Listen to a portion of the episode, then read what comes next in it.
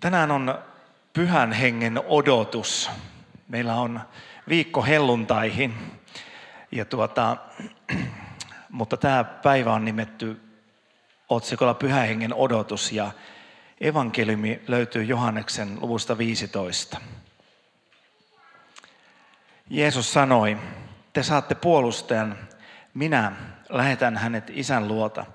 Hän, totuuden henki, lähtee isän luota ja todistaa minusta – mutta myös te olette minun todistajini, olettehan olleet kanssani alusta asti.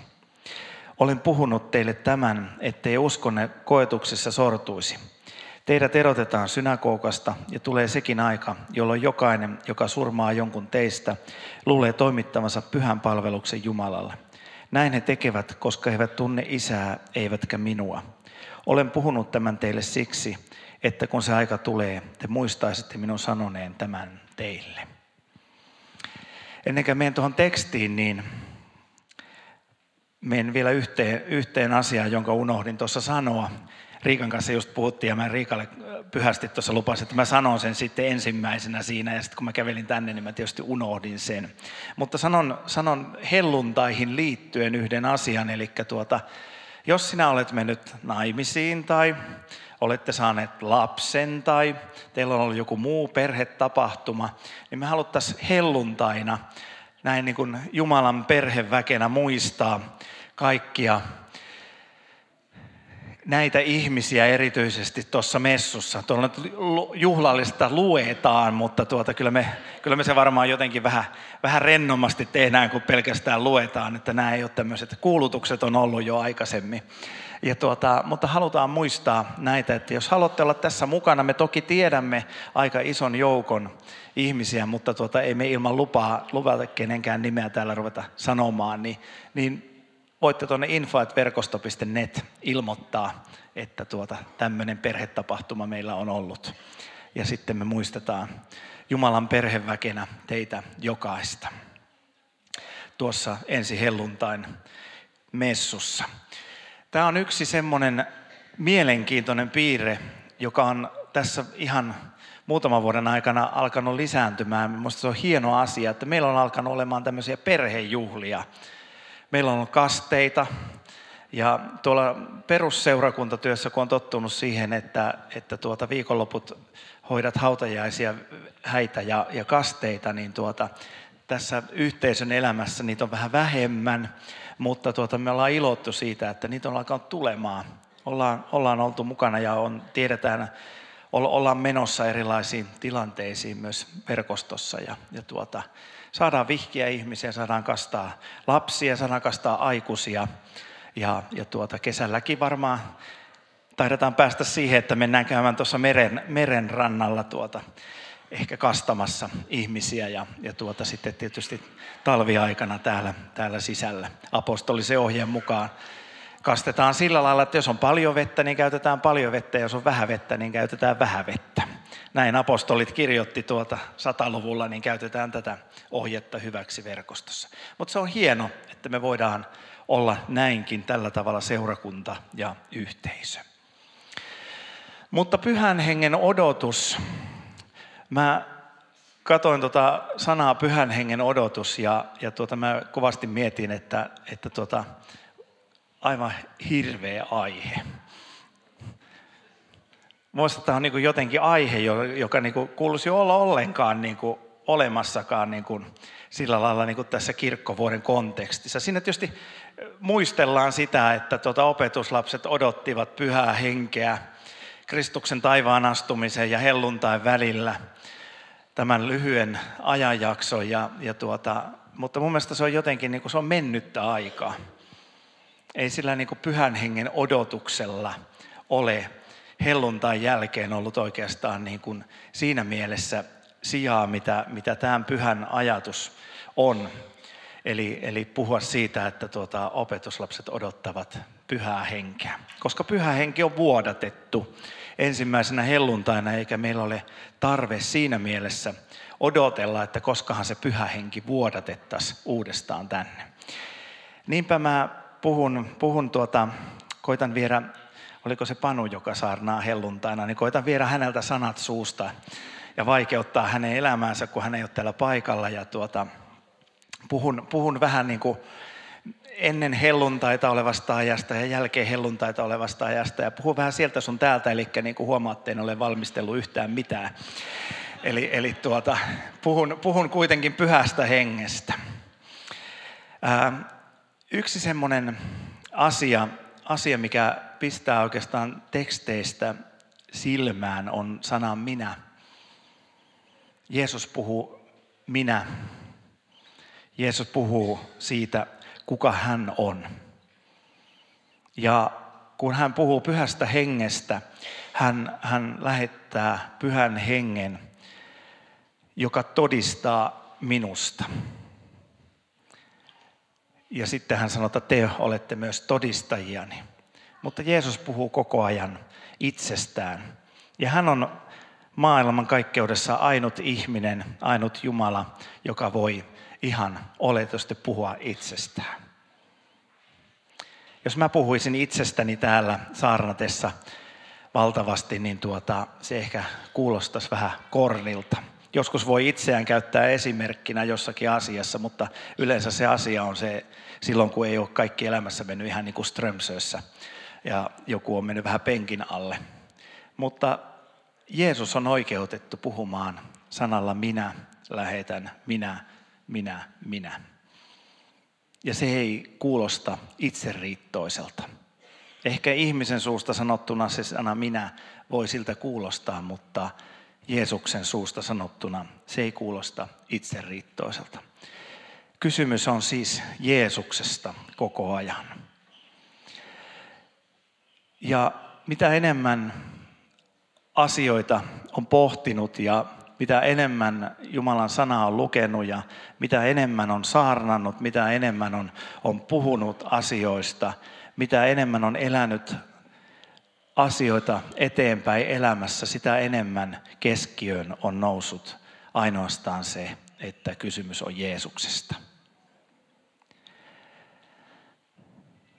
Ja me voitaisiin tietysti puhua tänään jo paljon pyhästä hengestä ja helluntaina puhutaan pyhästä hengestä. Ja on hirveän tärkeää, että me puhutaan pyhästä hengestä. Sitä ei varsinkaan luterilaisessa kirkossa niin kauheasti sitä puhetta ole, mutta kuitenkin täytyy muistaa, että suurin ja tärkein asia siinä puheessa pyhästä hengestä on se, että pyhä henki suuntaa ainoastaan yhteen suuntaan. Eli hän suuntaa siihen suuntaan, joka sanoo minä, eli Jeesus. Ja hän suuntaa Jeesukseen. Ja se on pyhä hengen oikeastaan ainut ja tärkein tehtävä. Me monesti pyhä henki ehkä käsitetään vähän toisella tavalla ja otetaan esiin vähän toisella tavalla. Ja jos me otetaan ihmisinä pyhä henki käsite ikään kuin omiin käsiimme ja lähdemme käsittelemään pyhää henkeä sillä lailla unohtaen pikkuhiljaa sen, kuka Jeesus on ja sen, että pyhä henki kääntää koko ajan katsetta Jeesukseen, niin tulokset on aika karmivia. Ja niitä me ollaan nähty kristikunnassa. Jeesus unohtuu ja silloin tulee esille toisenlainen minä.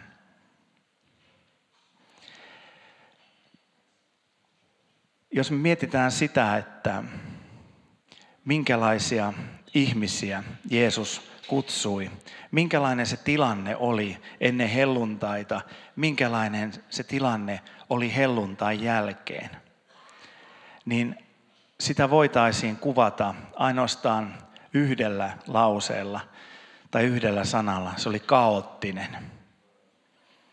Meillä on monesti semmoinen romanttinen kuva, että alkukirkko oli aivan jotakin ihanaa. Mutta ei hyvänen aika meistä käsittääkseni kukaan ole elänyt alkukirkon aikaa. Mutta, mutta sitten kun raamatusta rupeaa kääntämään sitä toista puolta alkukirkosta esiin, niin sinne ihan 300-luvulle, ja jos katsoo näitä kirjoituksia, niin kyllähän tilanne oli aika kaoottinen. Jos puhutaan kaoottisesta tilanteesta, niin siinä kaoottisessa tilanteessa täytyy tiivistää ainoastaan yhteen asiaan, että asiat saatiin järjestykseen. Ja siinä tilanteessa ei voitu tiivistää kuin yhteen sanaan, ja se on Jeesus. Kaikki tuli tapahtua Jeesuksen kautta. Kaikki juonsivat ikään kuin Jeesuksen kautta. Katso, ihmiset katsoivat kaikkia ihmisiä Jeesuksen kautta. Ei minkään muun kautta, koska ei ollut mitään muuta. Ja oikeastaan pyhä henkikään ei ollut tullut minkään muun tähden kuin sen tähden, että ihmiset oppivat ensimmäisenä vuosisatoina kirkossa katsomaan selkeästi Jeesuksen kautta, Jeesuksen silmin, samalla tavalla kuin Jeesus oli katsonut. Muuten siinä kaoottisuudessa ei ollut mitään järkeä. Jos te ajattelette sen, minkälainen oli kirkko tai minkälainen oli juutalainen järjestys, kun te luette vanhaa testamenttia, niin te voitte hahmottaa jollakin tavalla sen, että minkälainen on, on juutalainen tämmöinen järjestyksen uskonto, lain uskonto. Ja sitten kun tulee kysymys siitä, että Jeesus tulee täyttämään tuon lain, Jeesus tulee tavallaan mullistamaan koko järjestelmän, niin siitähän ei seuraa mitään muuta ihmisten mielessä kuin kaoottisuus kaikki palaset menivät uusiksi. Ja sen tähden tuli pyhä henki, että hän loi järjestyksen tähän kaoottisuuteen. Ja hän loi järjestyksen tähän kaoottisuuteen Jeesuksen kautta, osoittamalla ja näyttämällä ihmiset, että katsokaa Jeesusta. Ja olen puhunut teille tämän, ettei uskon koetuksessa sortuisi. Teidät erotetaan synagogasta ja tulee sekin aika, jolloin jokainen, joka surmaa jonkun teistä, luulee toimittamansa pyhän palveluksen Jumalalle. Näin he tekevät, koska he eivät tunne isää, eivätkin minua. Olen puhunut tämän teille siksi, että kun se aika tulee, te muistaisitte minun sanoneen tämän teille. Ja näin opetuslapsilla kaikessa, alkukirkossa kaikessa – kaiken kauttisuuden keskellä oli ainoastaan yksi suunta, mihin turvata, ja se oli Jeesus. Jos me katsotaan kirkkoa sitten 300-luvun jälkeen ja sitten kun sitä aloitettiin luomaan tämmöinen organisaatio, niin organisaatiota tarvitaan, systeemejä tarvitaan ja tarvitaan organisaatioita. Mutta kun alettiin luomaan valtavaa opillisuutta, niin lopputuloksena oli itse asiassa se, että kristinusko, kristinusko voima heikkeni. Ja en ole mitenkään oppeja ja oppia vastaan ja opillisuutta vastaan, mutta, mutta voi käydä niin, että jos kaaukseen luodaan järjestystä opilla, oppineisuudella – ja sillä, mikä on oppimistakin asiasta, tuloksena voi olla se, että pyhä henki ikään kuin kaikkoaa ja meidän sydämistä lähtee se ajatus pois, että me pystyisimme katsomaan Jeesukseen. Eli lopputuloksena on joku muu kuin se, mitä Raamattu tarkoittaa, mitä Jumala tarkoitti, kun hän lähetti pyhän hengen, mitä Jumala tarkoitti, kun hän antoi poikansa. Varmasti tarvitaan oppeja, mutta kaiken tämän ajan, kaiken oppineisuuden ja kaikkien oppien keskellä meidän tulisi muistaa, että me tarvitaan erityisesti yhtä oppia sitä, että Jumalan pyhä henki haluaa osoittaa meille ainoastaan Jeesusta. Ja sitä, että me opimme siitä, millainen on Jeesus, mitä Jeesus tekee ja mihin hän suuntaa. Mehän arvioimme helposti ihmisiä pyhän hengen kautta. Ja me ajattelemme helposti, että onkohan tuo ihminen nyt, onkohan se täyttynyt pyhän hengellä, onko se saanut pyhän hengen, onko se nyt niin pyhässä hengessä? Tai, tai pappina ja julistajana monesti kuullut, kuullut semmoisen tuota, lauseen kuin voideltu, että onko se kauhean voideltu julistaja – ja, ja tuota, näin pyhän hengen kautta voidaan myös helposti arvioida ihmisiä. Ja mä haluan maalata kuitenkin jonkun kuvan siitä kaauksesta teille. Miten pyhän hengen kautta alkukirkossa ei pystytty millään tavalla määrittelemään ihmisiä, millaisia he olivat. Heitä pystyttiin määrittelemään ainoastaan sen kautta, olivatko he Jeesuksessa, tunsivatko he Jeesuksen, millainen henkilö Jeesus heidän elämässä oli. Mä oon tutkinut jonkun verran sitä, että miten alussa ihmiset saivat pyhän hengen. Mitä tapahtuu silloin, kun he olivat eläneet tätä pyhän hengen odotuksen aikaa ja sitten tuli helluntai? Raamatussa kysytään esimerkiksi kalattalaiskirjeessä näin, että miten me tulemme osallisiksi pyhästä hengestä, mitä meidän pitäisi te- tehdä. Ja apostoli Paavalihan kysyy monta kertaa tämän kysymyksen. Mitä pitäisi tehdä, että me tulemme osallisiksi pyhästä hengestä? Ja hän vastaa esimerkiksi kalattalaiskirjeessä siihen ajatukseen tai siihen kysymykseen sillä tavalla, että me tulemme osallisiksi pyhästä hengestä evankeliumin sanassa, eli ainoastaan Kristuksen kautta.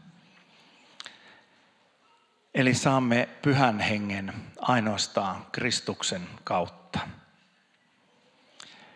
Ja ihmiset voivat olla ainoastaan kristittyjä Kristuksen kautta ja sen kautta, että he ovat saaneet pyhän hengen uskomalla Jeesukseen Kristukseen.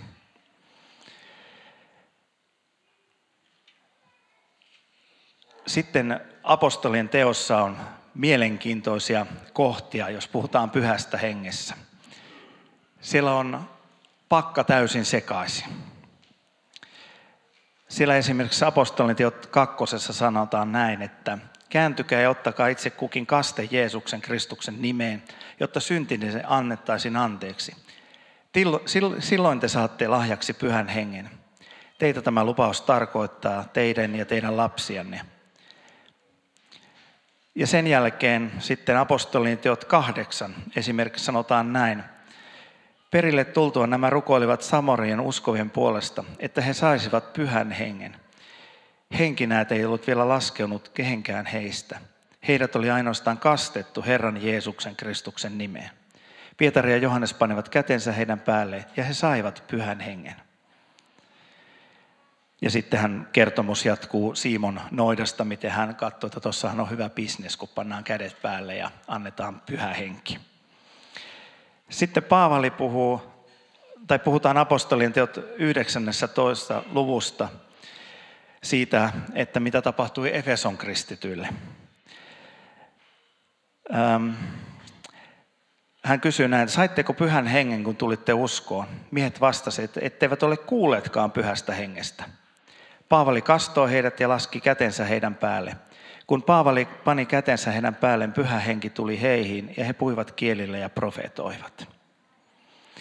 Ja sitten vielä juutalaisten ihmisten sydämissä sekoitettiin pakkaa sillä tavalla, että kun oltiin Korneliuksen talossa, Pietari vielä puheessa laskeutui pyhä henki kaikkiin, jotka olivat hänen sanojaan kuulemassa – kaikki Pietarin mukana tulleet juutalaiset uskonveljet ihmettelevät sitä, että pyhän hengen lahja vuodatettiin myös pakanoihin.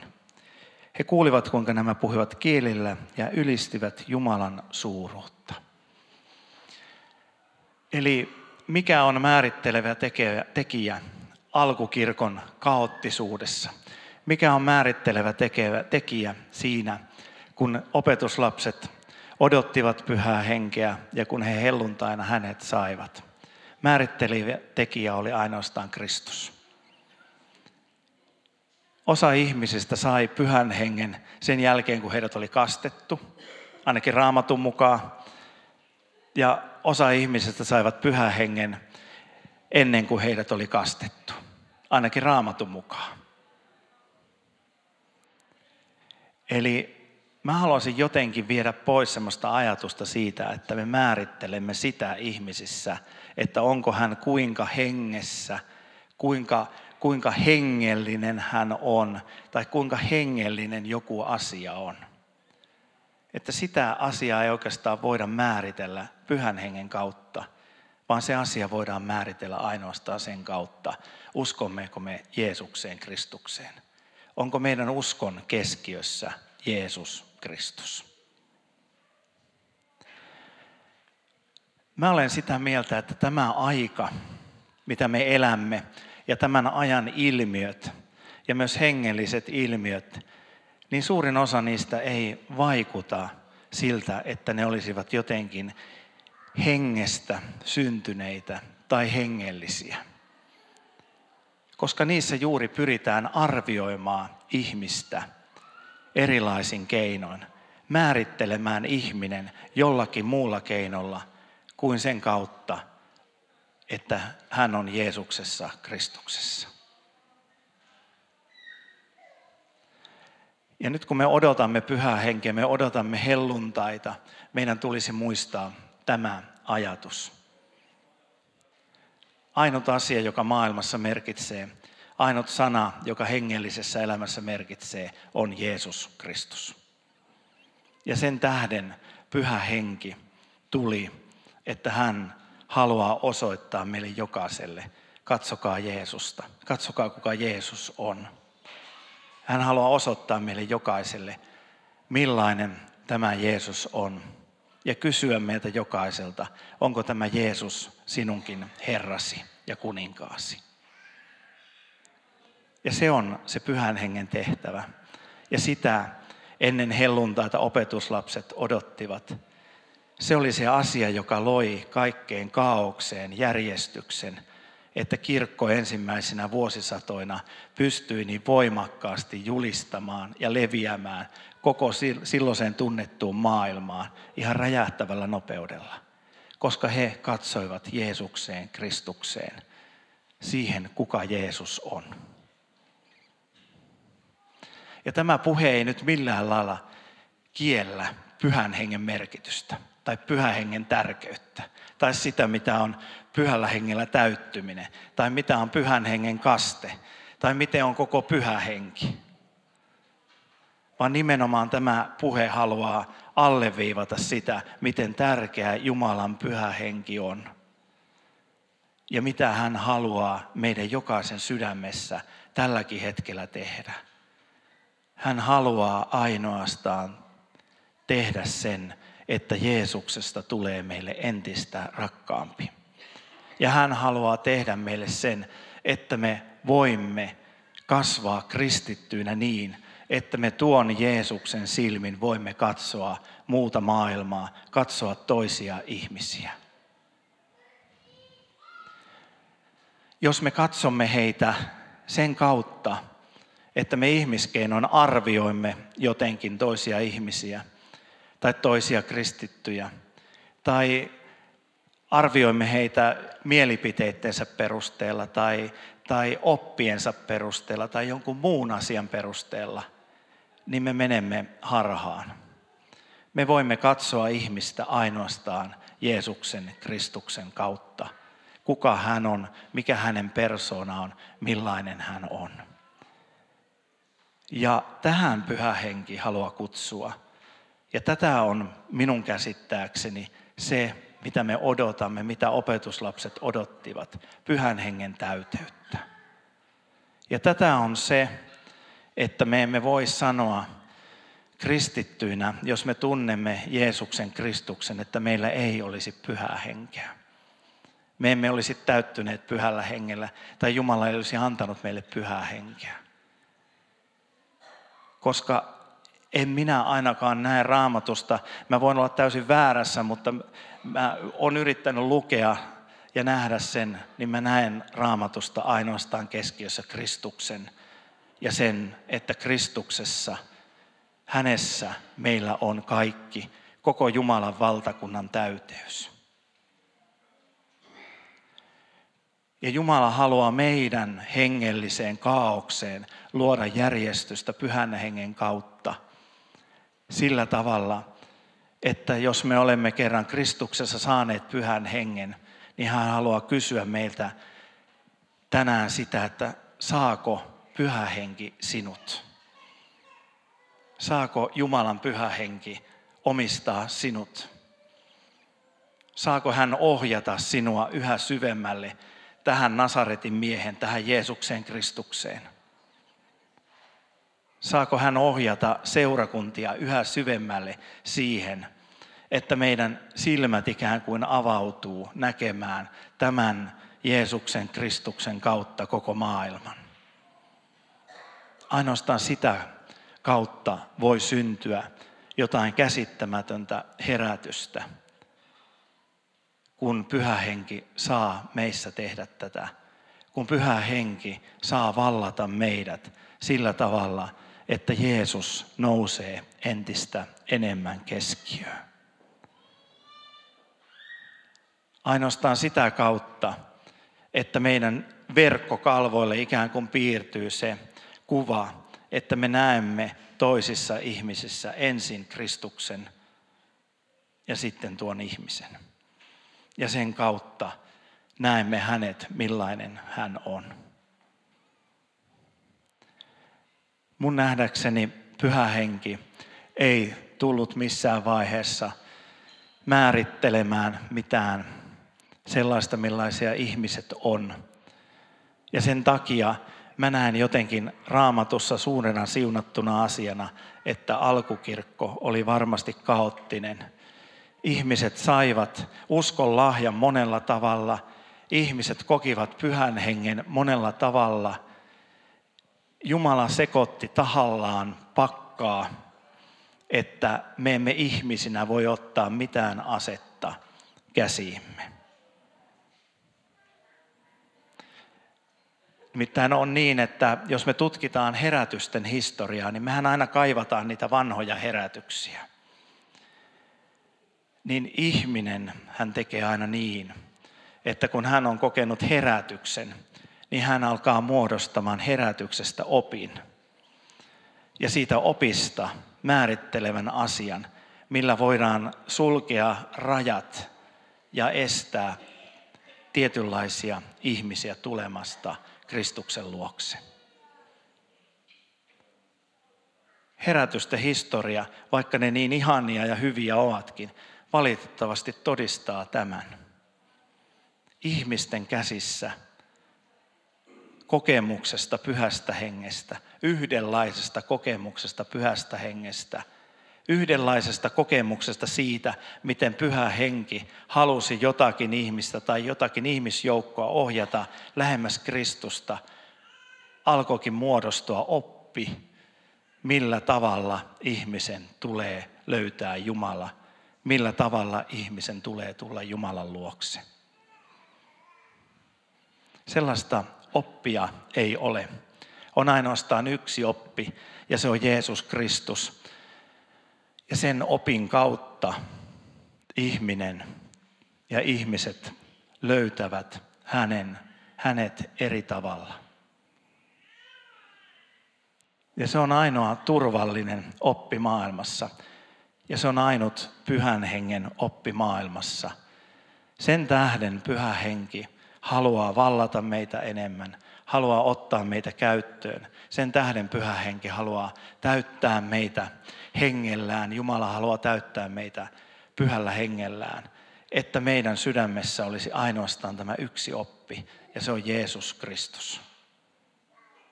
Ja että hän tulee rakkaammaksi, hän tulee meille kaikista rakkaimmaksi maailmassa. Ja sitä kautta tämä maailma muuttuu. Sitä kautta me näemme tämän maailman aivan erilaisin silmin. Eli alkukirkon kaos oli siunattu kaos. Ja mä rukoilen sitä, että meillä olisi tällainen siunattu kaos. Me voisimme ottaa ihmiset vastaan tällaisessa siunatussa kaauksessa sellaisena kuin he tulevat, sellaisena kuin he olevat. Nähdä heidät ainoastaan Kristuksen silmin ja nähdä, että jokainen ihminen, joka tulee, haluaa ainoastaan tulla sellaiseksi ihmiseksi, että hänet Jumala on Jeesuksessa Kristuksessa pyhän hengen kautta meidän toimesta nähnyt ja nähnyt millaisia me olemme ja silti ottaneet meidät vastaan avosyliin. Ihan lyhyt tarina eiliseltä päivältä. Eilen oli ylioppilasjuhlia ja, ja tuota, muutamissa tuli vierailtua. Ja puhutaan nyt hyvää työkaverista selän takana. Meitä monia työkavereita oli tuolla pitkästen juhlissa, juhlimassa Panun siis työkaverimme tyttären lakkiaisia. Ja, ja tuota, mulla jotenkin tämä sana alkoi elämään ja tämä Kristuskeskeisyys, Jeesuskeskeisyys alkoi elämään jotenkin niissä juhlissa. Siellä oli valtavan paljon ihmisiä erilaisista lähtökohdista. Siellä oli ihmisiä erilaisista herätysliikkeistä, siellä oli ihmisiä erilaisista kirkkokunnista. Siellä oli ihmisiä, jotka ei varmasti kuuluneet yhteenkään nimettyyn kirkkokuntaan. Ja kun me mentiin sinne, niin mä ainakin ja vaimoni kanssa puhuttiin sitä, että koettiin heti ovella asti, että me oltiin, oltiin sydämellisesti tervetulleita siihen taloon. Tietysti meillä kaikilla oli keskiössä yksi asia, me halumme, halusimme juhlia tuoretta ylioppilasta. Mutta jotenkin mä näin siinä talossa kaiken näillä silmillä, miten ihmiset valtavan lämpöisesti suhtautu toisiin. Kaikki puhuu toistensa kanssa. Tuntemattomat ihmiset tuli puhumaan, kysymään, kuka sä olet, mitä sulle kuuluu. Jos te tunnette Panun, niin te ymmärrätte, että tämä henki varmaan vaikuttaa sitä kautta. Mutta, mutta tämmöinen valtava niin kuin jotenkin äh, sydämellinen ilmapiiri. Ja jotenkin mulla tuli semmoinen olo, että tässä talossa kukaan ei arvioi ketään minkään hengellisen taustan tai, tai sen puuttumisen tai, tai minkään asian kautta. Kaikkia ihmisiä arvioidaan niin kuin samalta viivalta ja kaikkia ihmisiä katsotaan näissäkin ylioppilasjuhlissa Kristuksen kautta. Sen kautta, että kaikki on yhtä tervetulleita, kaikki on yhtä valmiita siihen, että heidät voidaan ottaa lämpöisesti vastaan. Kaikki ansaitsevat sen rakkauden, mitä siinä talossa voi kokea, sen vieraanvaraisuuden, mitä siinä talossa voi kokea. Ja mikä ihana tunnelma siitä syntyy. Mä ajattelin, että se on jotakin semmoista, mitä Kristus haluaa synnyttää seurakunnassa. Ei yhtään arvioita siitä, kuka minkäkin kautta mitenkin, minkälainen läinen loinen, vaan ainoastaan sen kautta, että Jeesus Kristus, sen kautta, että Jumala on rakkaus, sen kautta, että Jumala on rakkaus Kristuksen kautta. Ja sen tähden Jumala haluaa täyttää meitä hengellään ja ohjata meitä siihen, että me voisimme synnyttää vaikka tästä kirkosta maailmanlaajuista liikehdintää. Mikään visio ei ole niin suuri sille, jos me sytymme todella Jumalan rakkaudesta, jos me sytymme todella siitä, että Jeesus on keskiössä ja pyhä henki saa ohjata meidät todella siihen ja saa täyttää meidät hengellä niin, että me näemme ainoastaan Jeesuksen Kristuksen. Rukoillaan. Isä, me pyydämme sitä, että täytä meidät pyhällä hengellä. Herra, sä sanot sanassasi, että täyttykää. Ja Herra, sä haluat kutsua meitä jokaista tänään tässäkin salissa siihen, että sinä saisit vallata meitä rakkaudellasi henkesi kautta.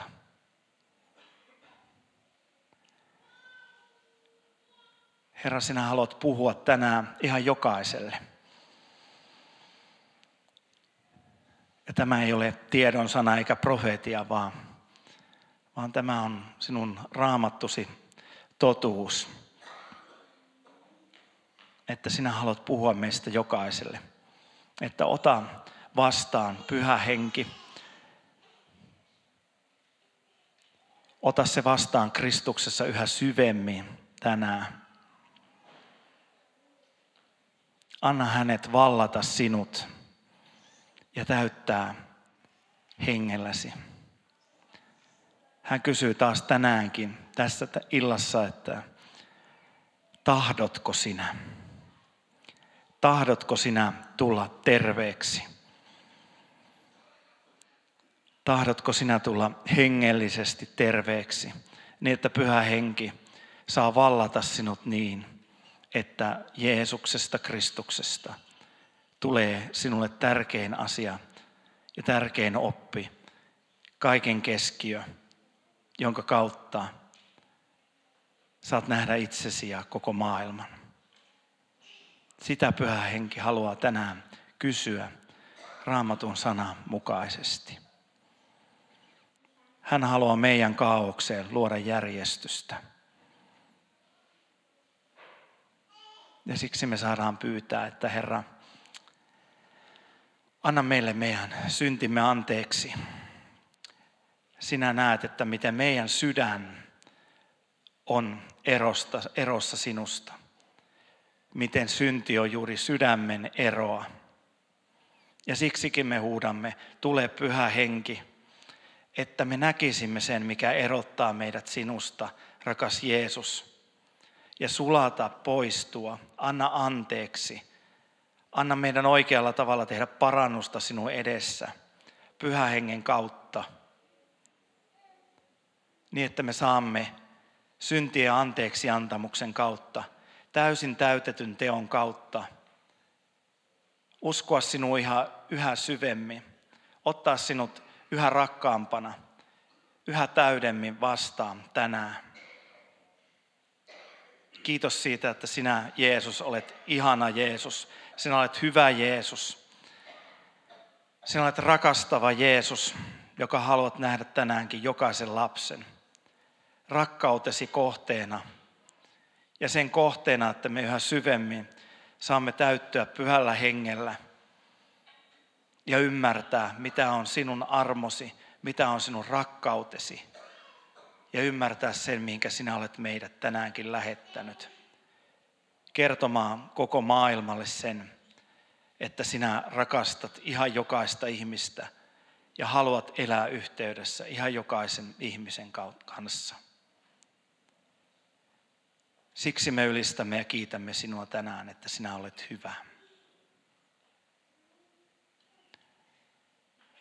Ja Herra, kun sä sanasi, sanasi kautta lahjoitat meille henkesi, kun me uskossa turvaudemme sinuun, niin me saamme täydellisenä sinun tekonasi, pyhän hengen. Niin siksi me saadaan nousta tunnustamaan uskomme sinuun ja kun me tunnustetaan uskomme, niin me saadaan uskoa siihen, että sinä haluat tämänkin kautta täyttää meitä hengelläsi.